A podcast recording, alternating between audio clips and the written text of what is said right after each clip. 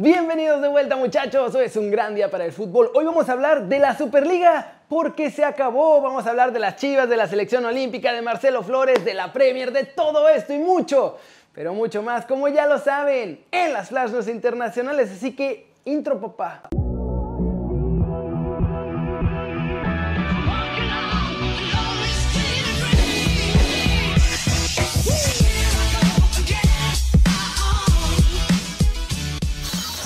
Arranquemos el video con la nota One Fútbol del día. Chivas va a castigar a Uriel Antuna por su entrevista con Life. Miren nada más. Así como lo oyen muchachos, tras las palabras de Uriel Antuna sobre la América y sobre irse a Europa, en Chivas pues obviamente estaban furiosos. Y ahora con la justificación de que los jugadores no pueden dar entrevistas sin que las apruebe el Departamento de Comunicación del Rebaño, pues le van a poner un multón a Uriel. Además, gracias a eso, pues esencialmente todos los youtubers somos eh, personas no gratas en Chivas. Y podemos olvidarnos de cualquier facilidad para conseguir entrevistas. En el rebaño solo quieren medios grandes que les hagan entrevistas a modo para que mejoren la imagen del club y no cosas más reales que provoquen abucheos como lo que pasó el fin de semana por Uriel Antuna. Ay, ¿cómo la ven muchachos? Así las cosas. Y la verdad, se pasaban un poco con Uriel, tampoco dijo nada tan grave. Pero bueno, si quieren saber todo de las chivas, bajen la app de OneFootball. Ahí está todo, entrenamientos y mucho más. Es gratis y el link está aquí abajo. Siguiente noticia. Torrado tiene mucha ilusión de poder contar con todos los europeos que Jimmy Lozano quiera llevarse a los Juegos Olímpicos y ya están negociando. Sí, este, al final esa, esa, va a ser una decisión de, del cuerpo técnico, ¿no? Quienes buscarán apuntalar de la mejor manera el, el equipo con esos tres refuerzos. Eh, he estado en comunicación con, con todos los clubes este, europeos que tienen jugadores mexicanos para ver la disponibilidad, ¿no? Y en función a eso, si Jaime los escoge junto con su cuerpo técnico, alguno de ellos que sea mayor de edad, que juegue en Europa, pues bueno, habrá que ver la disposición de, de este club, entendiendo que eh, las Olimpiadas empiezan el 23 de julio y terminan primero Dios llegando a la final el 7 de agosto, ¿no? Entonces muchos de los torneos empezarán o estarán por empezar cuando culminen las Olimpiadas. Eh, tenemos, tengo mucha esperanza en que si Jaime escoge alguno de esos jugadores que tú mencionaste, que podamos tener una, una respuesta eh, eh, positiva de parte de ellos y que podamos contar con, con esos jugadores entendiendo que, que también están en su derecho en no prestarlos, ¿no? Y con los jugadores que juegan, que militan en Europa y que dan la edad, este, espero que haya eh, esa, esa apertura también porque están siendo jugadores importantes en sus en sus equipos en estos momentos y que podamos contar con ellos para poder tener al, al mejor equipo este, disponible para las Olimpiadas. Así como la ven muchachos. ¿Creen ustedes que tendremos equipazo absoluto en los Olímpicos? O que la verdad no vamos a conseguir que nos presten a todos los jugadores que quiere Jimmy Lozano para Tokio 2020. Cortecito internacional. Duró más la liga de balompié mexicano que la Superliga. Ya hoy se desmoronó muchachos. Desde tempranito varios equipos se echaron para atrás. Los primeros fueron Chelsea y Manchester City. Los dos clubes ingleses comenzaron sus trámites para de una vez abandonar esta Superliga que se hunde y arrancaron la avalancha. Posteriormente Barcelona anunció que solo entrarían si sus abonados votaban a favor de hacerlo, cosa que obvio no van a hacer porque desde el principio dijeron que no querían Superliga. Después el Atlético de Madrid siguió y se bajó del tren, pero no solo eso, porque la cosa salió tan mal que han tenido que renunciar Andrea Agnelli a la presidencia de la Juventus y Ed Woodward a la presidencia del Manchester United. Y ya sin esos dos al frente, estos dos clubes también se van a salir de la Superliga. Están dejando solo, solito al Real Madrid con su idea genial. Y ahora sí que fue un super torneo que tuvo eliminación directa, pero de él mismo. Pasemos con los hermanos Romero porque sí, es verdad, uno de ellos va al tri, con tal de convencer al otro de que pues también vaya al tri. Esa es la verdad. Y es que es oficial, la selección mexicana sub-17 ha convocado a Tobías Romero, portero del AD Peña Arrabal, que es el hermano de Lucas Romero que juega con el Mallorca allá en España. Tobias y Lucas, de hecho, son mellizos. Y obvio la idea es que el porterito venga al CAR, conozca las instalaciones de primer nivel, los programas buenazos y los tratos bonitos del tri de todos nosotros y que cuando regrese a su casa vaya y le cuente todo a su hermanito, al que México no ha parado de intentar convencer para que juegue con la selección.